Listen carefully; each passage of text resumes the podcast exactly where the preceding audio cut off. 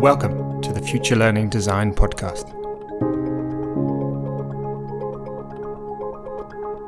Whether it's Africans thinking about Ubuntu and Ukama, whether it's Muslims thinking about Shura, it's the virtue of recognizing that someone has something to say. And once we express that willingness to consider that perhaps this particular idea might change us, then we might have a better world. Hi, everybody, and welcome back to the podcast. My name's Tim Logan, and the podcast is brought to you in partnership with Notosh. This week's conversation is with the distinguished Professor of Philosophy of Education at Stellenbosch University. Professor Waghid is a leading African philosopher of education, and he holds three doctorates in the fields of education, policy, and philosophy from the University of the Western Cape and Stellenbosch University in South Africa. He's been a prolific author, having published more than 50 academic books and edited collections, including Towards an Ubuntu University African Higher Education Reimagined this year, Education for Decoloniality and Decolonization in Africa in 2019. He's also written African Philosophy of Education Reconsidered on Being Human in 2014. In his other work, Professor Waghid has also pioneered an online course on teaching for change, selected by the Sustainable Development Goals Academy of the United Nations as a free online international course to learn about the United Nations Sustainable Development Goals. He also collaborated with renowned international scholars on a leading UNESCO pioneered research project, Education for Flourishing and Flourishing in Education. Hello, Tom. Good morning, Dr. Waghid. How are you? Yeah, very well. How are you? I'm good. Good seeing you. Uh, Absolutely. You Same here. It's a pleasure to to talk to you this morning. Fantastic. Oh, good. And I was I was so happy to discover your book. You know, the, the thing that piqued my interest particularly was the subtitle. That's the thing that grabbed me, right? On being human. Mm. And I'm really happy to be able to talk to you because I think one of the things that I've been struggling with running the podcast for the last three years and the different work I do is I I feel a little bit of a sense of there's a dominance within the education discussion around the kind of broadly construed North American, Northern European kind of paradigm. And even, you know, particularly my work a lot is in international education, but even when you start looking at education systems nationally, the discussion around what is a high performing system and all of these OECD, UNESCO, etc., all these different kinds of discussions, often there is a little bit of a bias towards, let's say, Western value set, epistemologies, even metaphysics when you get right down to it, right? So I think that's one of the things I'm really interested in is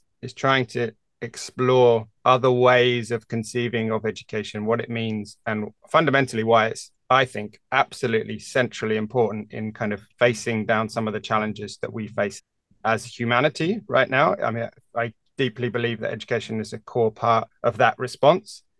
But I think the way we've conceived it in this kind of rugged individual sense is problematic in different ways. So that would be my my first question mm-hmm. to you.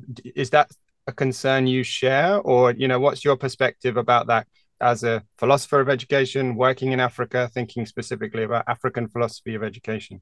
Thank you for for your comments on my book, and of course for the invitation to to uh, engage with oh, me in a conversation. I welcome that, and I'm I'm happy to share some of my thoughts.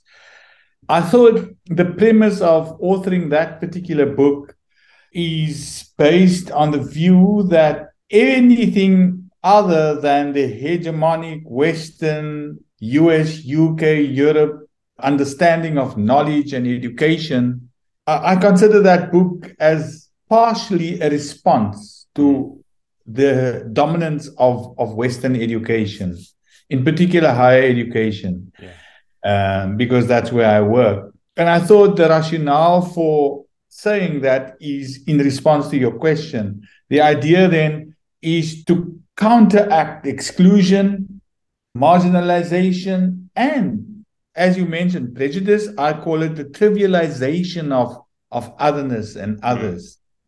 And I thought that perhaps this book would be an entry into the discourse that there is something about an African philosophy of education, more specifically higher education, that might be of, of interest to an audience who's not so critical about what comes from the continent. Yeah, and it, I, I mean, there's certainly, in my experience, I trained as an anthropologist, so coming from that background, there's certainly an exoticism around things that come from the African continent. So I, I, I find it really important. But I wonder if I could just ask you more specifically about that sense of kind of competitive capital focused individualism that I feel kind of pervades the more Western style education system, feeding the, the labor market and all the things that we know about the way, I mean, even K 12 education, which is where I work more predominantly. Mm-hmm. First of all, I think there are some misconceptions about what is considered as African and other. And one of the misconceptions is that everything about African is projected or articulated and proffered as communal or communitarian at sure. the expense of individualism or individuality. That is definitely not so. Because the argument that I try to make in that text, for instance, is that a sense of community doesn't have to be separated from the autonomy of the individual. Yeah. You require the individual's freedom, her liberty to speak her mind in order to make sense of what is deliberated on, uh, discussed in community. Mm-hmm. So, in that sense, it's not that African education or higher education or knowledge interests are exclusively communal or sure. communitarian, but there is a bias towards a communitarian understanding integrated with the recognition that the individual is as important as the group. Yeah.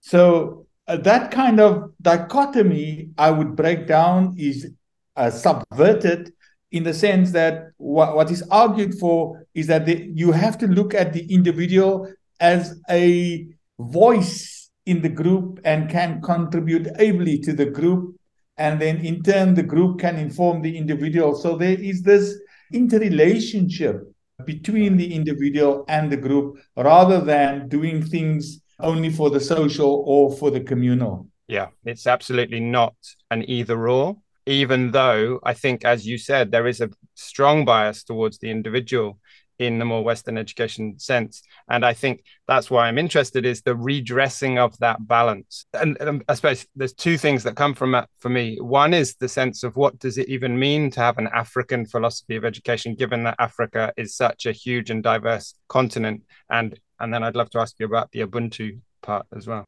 Thank you. it, it is the plurality of voices which invariably is intertwined with a plurality of cultures yeah. languages, forms of persuasion, religions that inform what it means to have an African voice. So, an African voice is a pluralistic voice, is a heterogeneous voice rather than a singular homogeneous voice.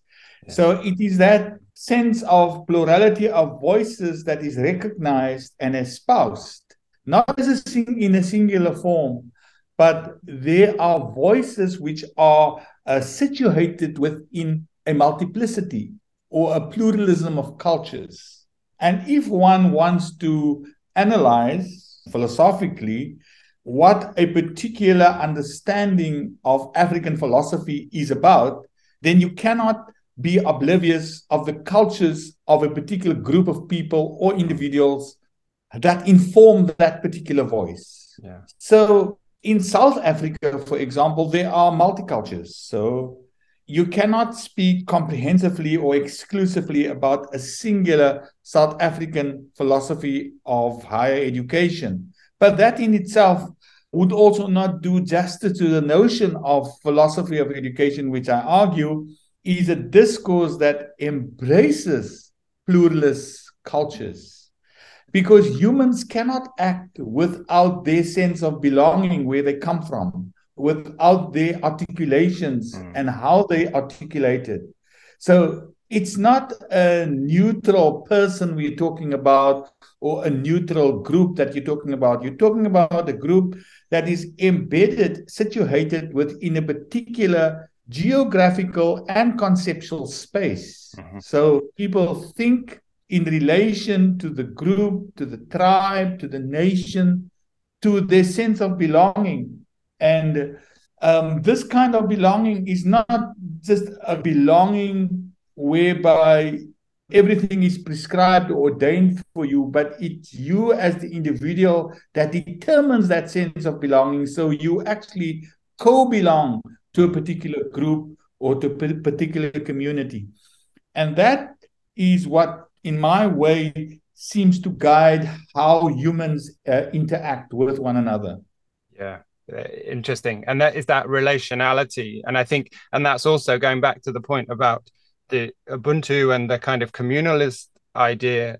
So just to take your point about the context i think that's another thing that we perhaps have forgotten when we think about education that education in a community of people happens within a context a cultural context. And we kind of we've taken this almost this evidence informed scientific approach towards education. And therefore you know it's a set of skills and competencies that we can define universally for everyone in all places that this is what a good education might look like.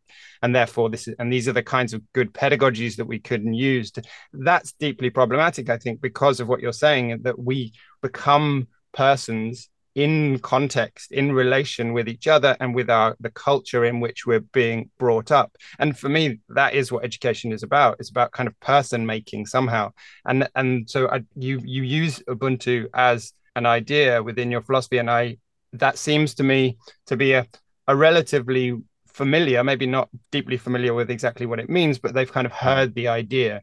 So I mm. wonder if you could just say a bit about what does that mean? And how does it relate to that idea of kind of creating persons in communities of other persons. So Ubuntu was then articulated in the sense that through human agency, more specifically dignity and interrelationships, interdependence, humans can in fact uh, flourish. But more poignantly, in, in relation to their relationality, there's also the term ukama, which accentuates that they stand in relation to themselves and all others on the continent and beyond. So both the terms Ubuntu and Ukama sort of underscore, constitute what it means to be human. So humans have their individualities, they have their sense of dignity, and they ought to be respected and they ought to yeah. be considered but they also stand in relation to one another. So it's not that you can just simply dismiss them unjustifiably or misrecognize them for that matter. But on the basis of the ukama, which is a, a term that is very much in vogue on the continent in the histories of people, that ukama and together with concomitantly with Ubuntu efforts are made to espouse people's persuasions, their situations, and their positions and their ways of understanding themselves in relation to the world. And for that reason, Ukama and Ubuntu stand together as a form of indigenized way of looking at oneself. Yeah, and and this form of what, what one can refer to as indigeneity is one which proffers the individual and groups understandings of themselves and the world in relation to what is other and different, not in relation to what is hegemonically imposed as universalist on them, but rather how their localized understandings of themselves and events in the world can intertwine and fuse with what is um, other, what is global, what is universal, so that you, in a way, begin to talk about a globalized notion of human understanding instead of a globalized or, or, global way of looking at things in the world. So the terms Ukama and Ubuntu are there to foreground the position of communities of mm. thinking within particular contexts on the continent.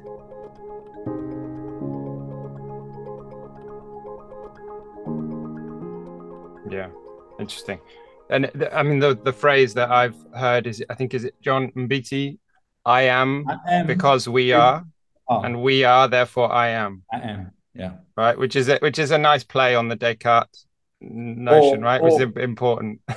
Correct. Uh, the African uh, dictum for it is Ubuntu Ngumuntu Ngabania Abantu. A person is a person with other persons. Yeah. So the emphasis is, is on with other persons. In other words, there's a kind of inclusiveness yeah.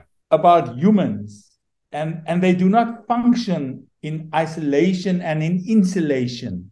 And therefore, concerns that an African philosophy of higher education, for instance, might not resonate with understandings of democracy and deliberation that doesn't make sense because mm.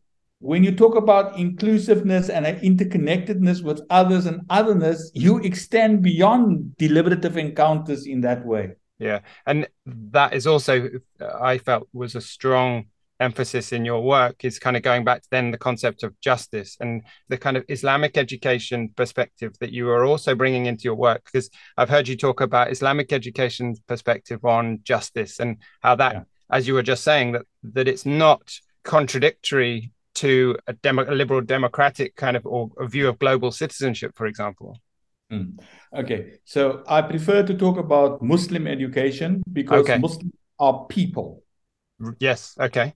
So instead of this normative understanding of what is Islamic and as if this normative understanding cannot be resisted or mm. critiqued.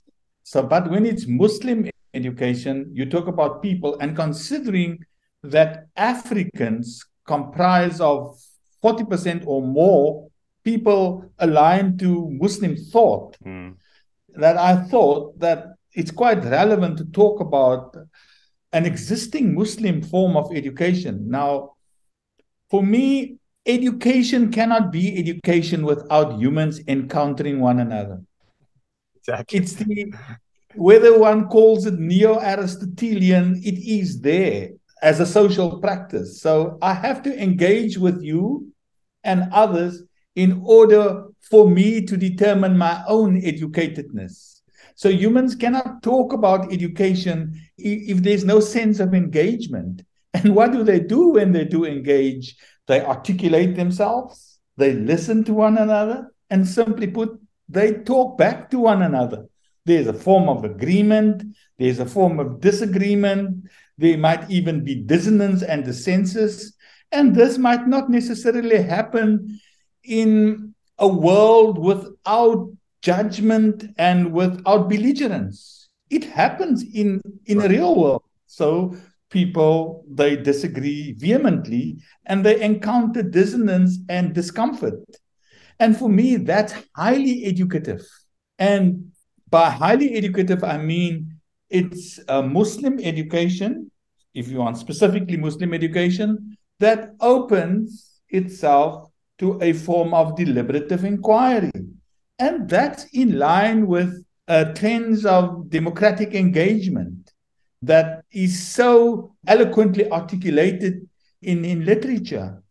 So, my argument is that notions of shura in Muslim education are not necessarily at variance with the notion of deliberative encounters.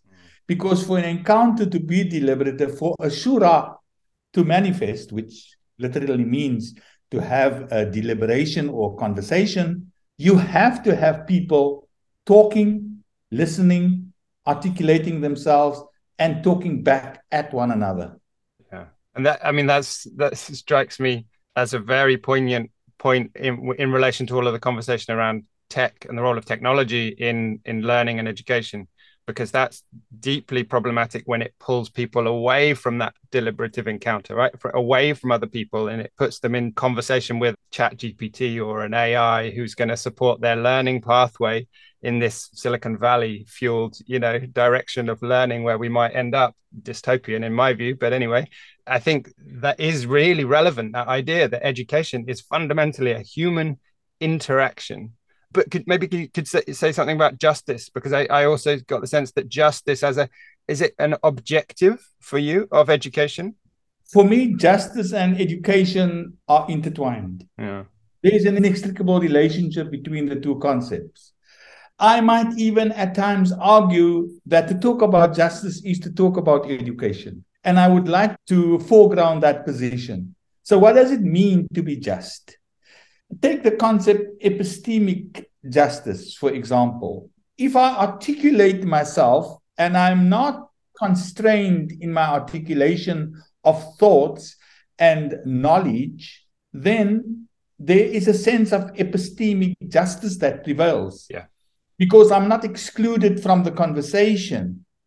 But if I am marginalized, if I am prejudiced, if I am told that your views are not relevant to the discourses of the day, whatever that means, but there is a sense that your views are irrelevant, yeah. then a degree of epistemic justice manifests because you are told that your views are not worthwhile, your views are not poignant enough, and, and your views are ill conceived. Now, that kind of epistemic justice only happens as a consequence of a lack of engagement among humans. And that form of engagement, which I call education in a deliberative sense, is what in fact highlights the presence of epistemic injustice that unfolds. Yeah. So, in that sense, justice seems to be synonymous with the notion of education. So, the point is if nations are deprived of engaging with one another, they are deprived of the virtuous act of justice that they ought to engage with. So for me, justice is not ethically, uh, morally, conceptually delinked from the notion of education and vice versa. To talk about education is to talk about justice.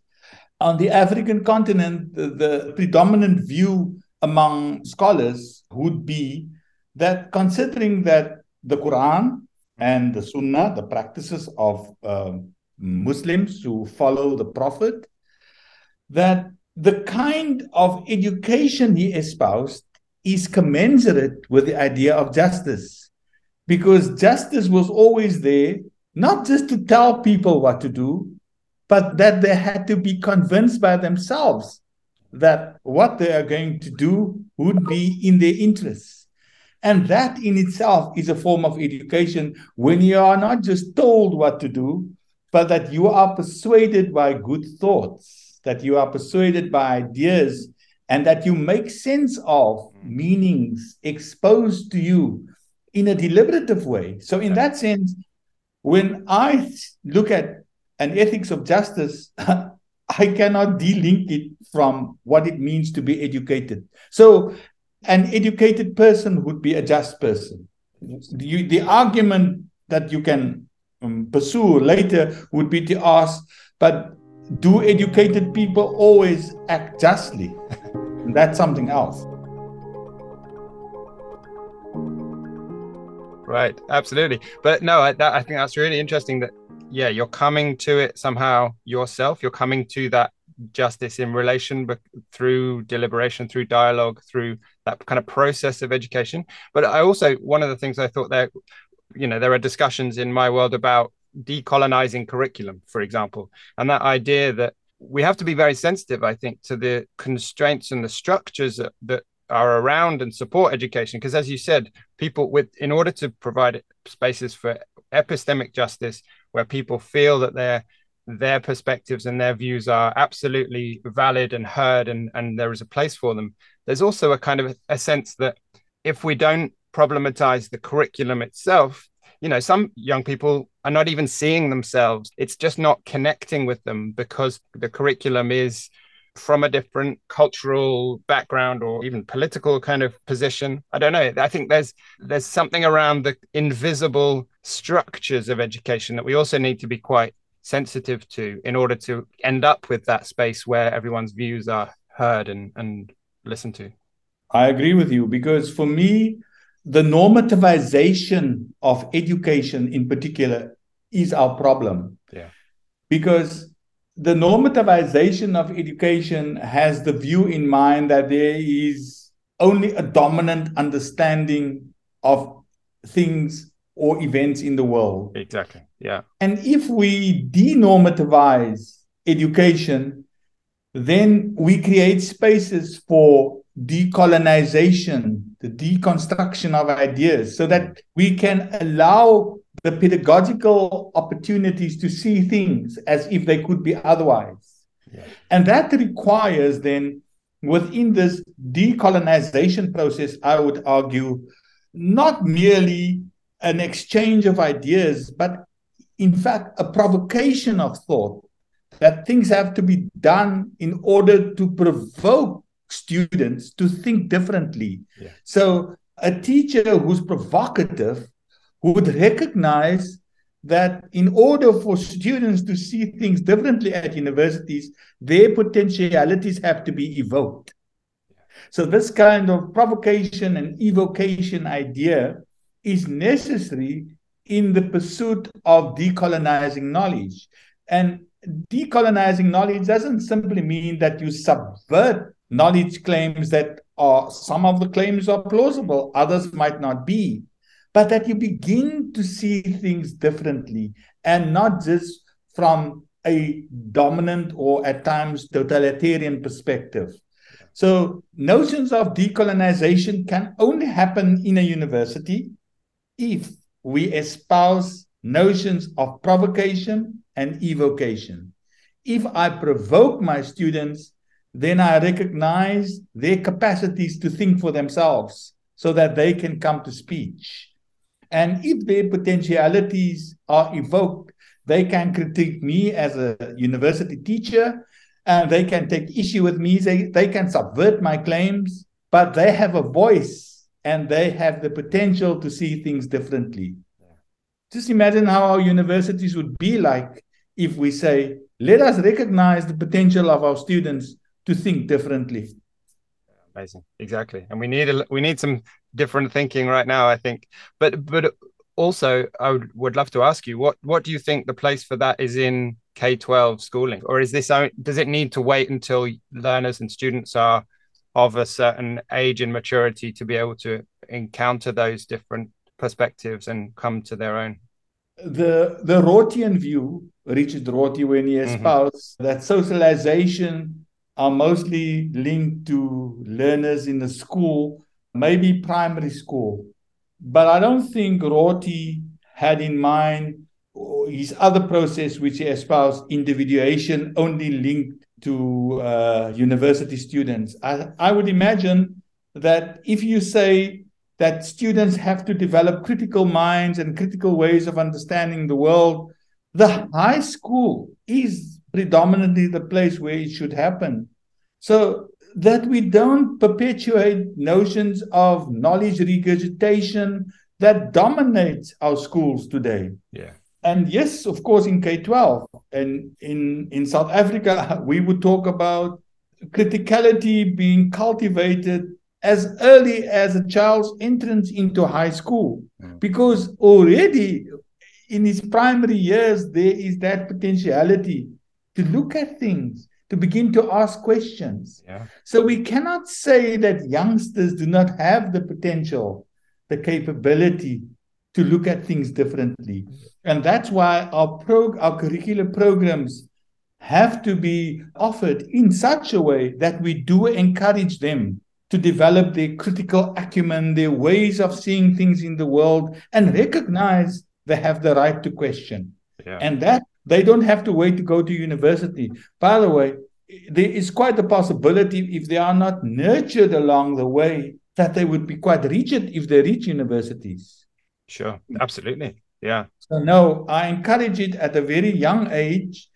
Well, if I look at some of my grandchildren, they are beginning to ask questions. So, who says that questioning is only the reserved ownership of more mature uh, young? Exactly. Exactly. I mean, some people would argue, you know, people who work with early years or primary, that, that actually it's something that we lose and we train young people out of rather than training them into, right? I agree. Yeah, no, interesting. So you've talked a little bit about deliberation and that idea of kind of coming into relationship with each other with ideas through dialogue and through in these spaces of inquiry, etc you also talk about imagination and responsibility. I wonder if you maybe could just talk to those two, because I think those are also both really important, thinking about creativity and different things like that, and then agency. So, yeah. When you begin to deliberate on matters, then you are going to see things. So, in that sense, you develop a critical perspective. Yeah.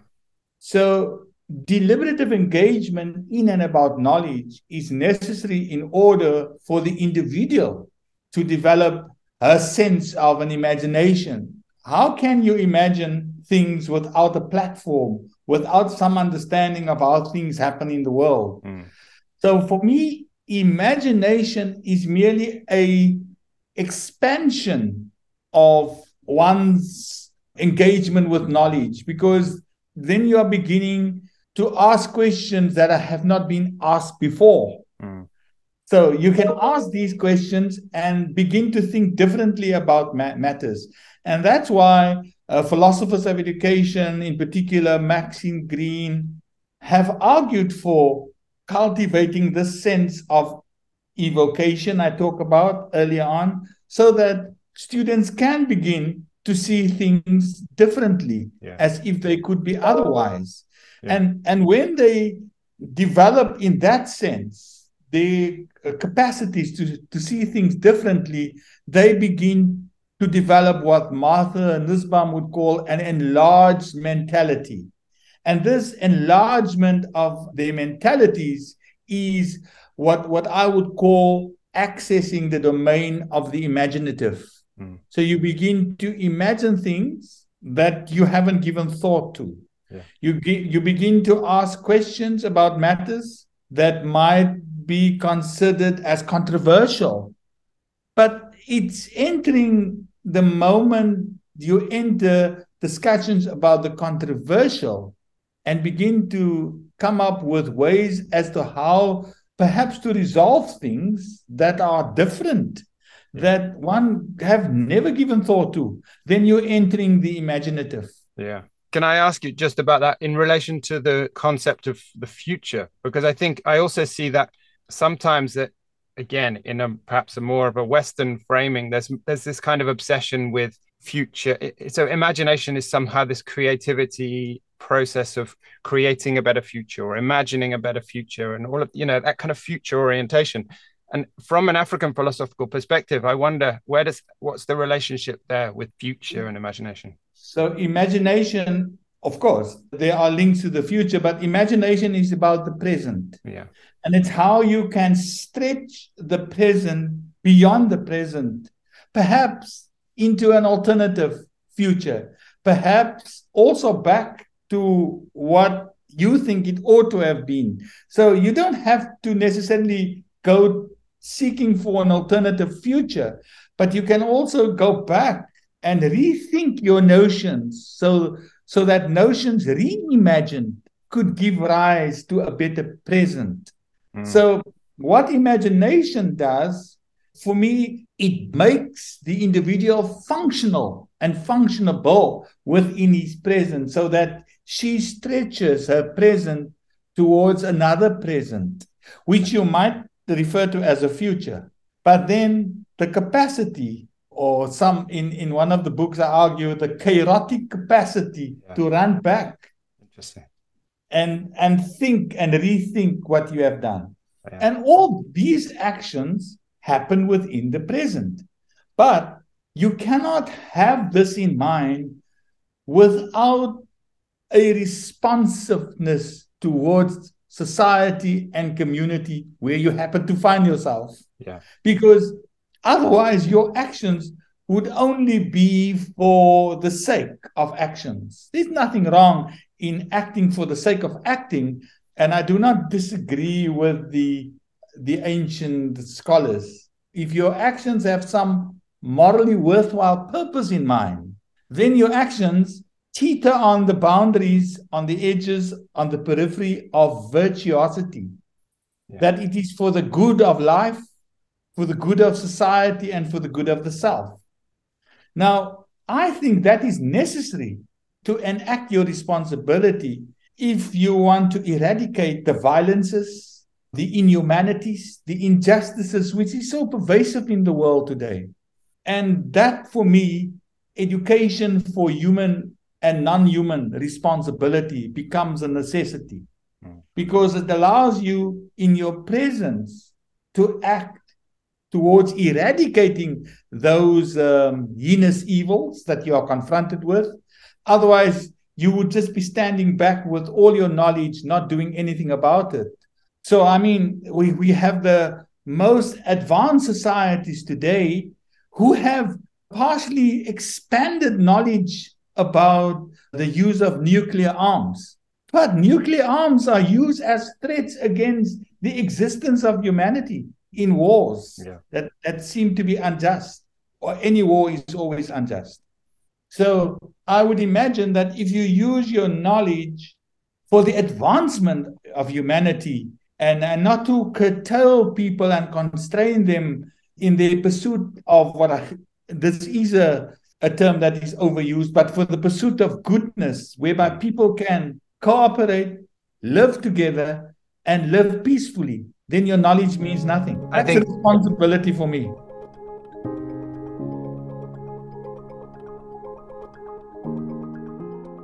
Absolutely. But I think there's something really kind of eh, synthesizing in all of because even that definition of what goodness is is a kind of a constant negotiation and renegotiation and that is done in dialogue and in, in deliberation so it brings you back to deliberation right but i think i'd just love to reflect on what you were saying about the present because i think and that goes back to the subtitle of your book for me which i think is the, is so powerful. It's about it's this humanness right on being human. And again this just reflecting on the the more western individualistic education system the the trope of the industrial system and you know is quite overused but there is a kind of mechanistic way of thinking about well, we define what our future is going to be, and then we engineer backwards from this idealized future that we've we've all kind of envisioned and agreed that's where we're going. So now now it's just a process of engineering. What do we need in the right place at the right time to get to that idealized future state? Clearly, well, I think that is a complete fiction. And actually, what all that we can only ever do is be in the present that we're in, in this kind of messy middle of just trying to figure things out. Obviously, we we want some kind of sense of direction in that but I think that idea of alternative presence and you know and just the imagination of, of other ways of thinking in that present is just the messiness of being human. And i think that's that's a really powerful way to frame education. Yeah. And you have to commit yourself to that. And that's why the claim that education is an encounter means that you cannot just willy-nilly dismiss others from that encounter because what others have to say are significant to the encounter in that present exactly. space. Yeah, and the epistemic justice again, right? They, they, they are in your present moment. They are part of it, and their views on that present from their perspective or from other perspectives that from that their imagination can take them to are just as valid as yours in that moment. Yeah, it's the question um, Alasdair MacIntyre asked in his book so many years ago: Whose truth? Whose well, rationality, which which is quite pertinent. It is. It is. But if there's deliberation, which is an, a genuine encounter, then you can talk about those matters. Yeah. But, but uh, then going back to your earlier point about the dichotomy between the kind of individualist and the communalist, we're not necessarily talking about a clear split between some kind of monolithic truth and complete relativism, right? We're talking about this negotiated space in the middle, which is just that is where we live, I think. And we get obsessed with these arguments, these kind of purity arguments about whether it's true or whether it's not, or whether it's completely relative and everyone's, you know, it's a complete free for all. That's not how we live, actually. That's just not how we function. I agree. Yeah. Interesting. So I'd love to, if I can, just lastly ask you, where do you see the kind of practical implications of your work? I mean, you know, obviously, I think the conceptual framing is is absolutely essential, and I I spend a lot of my time thinking about this, and I think it's really important. But then I also have to try and kind of bring myself back down to you know the lived reality of you know, for example, across the African continent, there are lecturers and teachers going into schools every day often, perhaps, I'd love to hear your thoughts on this, but in a kind of structure that is a legacy of colonialism. Yeah. And so, what's the kind of practical and uh, you know action and practice are also uh, I think a key part of your thinking. What what are those kind of practical actions that educators now can be doing? I think in in my relationship with my students, uh, we have developed collectively uh, a sense of what it means to have an African philosophy of education. And that implies that we identify problems on the continent and then examine its implications for education. So I think the minds that that we are cultivating through what is called an African philosophy of higher education is where individual teachers use their thoughts in their daily practices, whether it's the universities they work at, whether it's the schools they are engaged with, or whether it's the community organizations they are involved with. That is where those ideas should and ought to and maybe manifest. You cannot just develop thoughts in an in the so-called ivory tower because that would disconnect your thoughts from the possibilities in the societies in which we live. So if you ask me for the practical implications, for me, there has never been a dichotomy between theory and practice. So what you think about is what you ought to enact. Yeah. And it can only be in relation to who you have contact with. So wherever you serve, you have to be vigilant in the kinds of theories you espouse. So if you say that an African philosophy of higher education exists theoretically, then espouse it. Yeah. An exposition of that will invariably manifest in the things you do in society. So if you ask me, I cannot pinpoint you there's a school of African philosophy of, of education, no. but I can remind you that they are agents, human agents who who have worked with our ideas and then engage in the institutions, in the social practices, in the formal, in the non-formal sectors of society, yeah. where these ideas will inevitably manifest. They will find a way in these institutions. But for me, the not the valorization of theory, but the engagement with theoretical thoughts should be your first priority. And that what makes philosophy of education what it is. But I think it will find a better space for implementation in schools and institutions of higher learning. Yeah.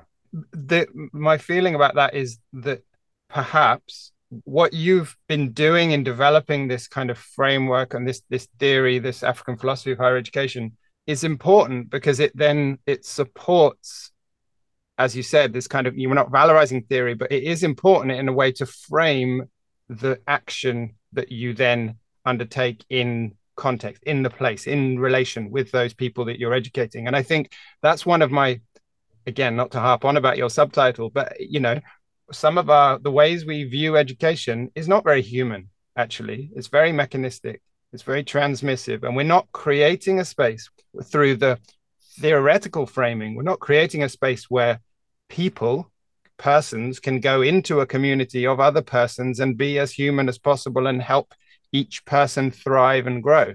That hmm. doesn't feel like what the industrial model has done. And that's why i do think that there's, there's something really important about your work in giving it that framing that somehow validates what we sometimes know to be true is that we just go in a, into a room and we are people persons with other persons. You know whether we're teaching physics or whether we're teaching dance it, you know it, it's that's what's going on yeah so i mean if we persist in instrumentalizing education we do subvert the human element. Yeah.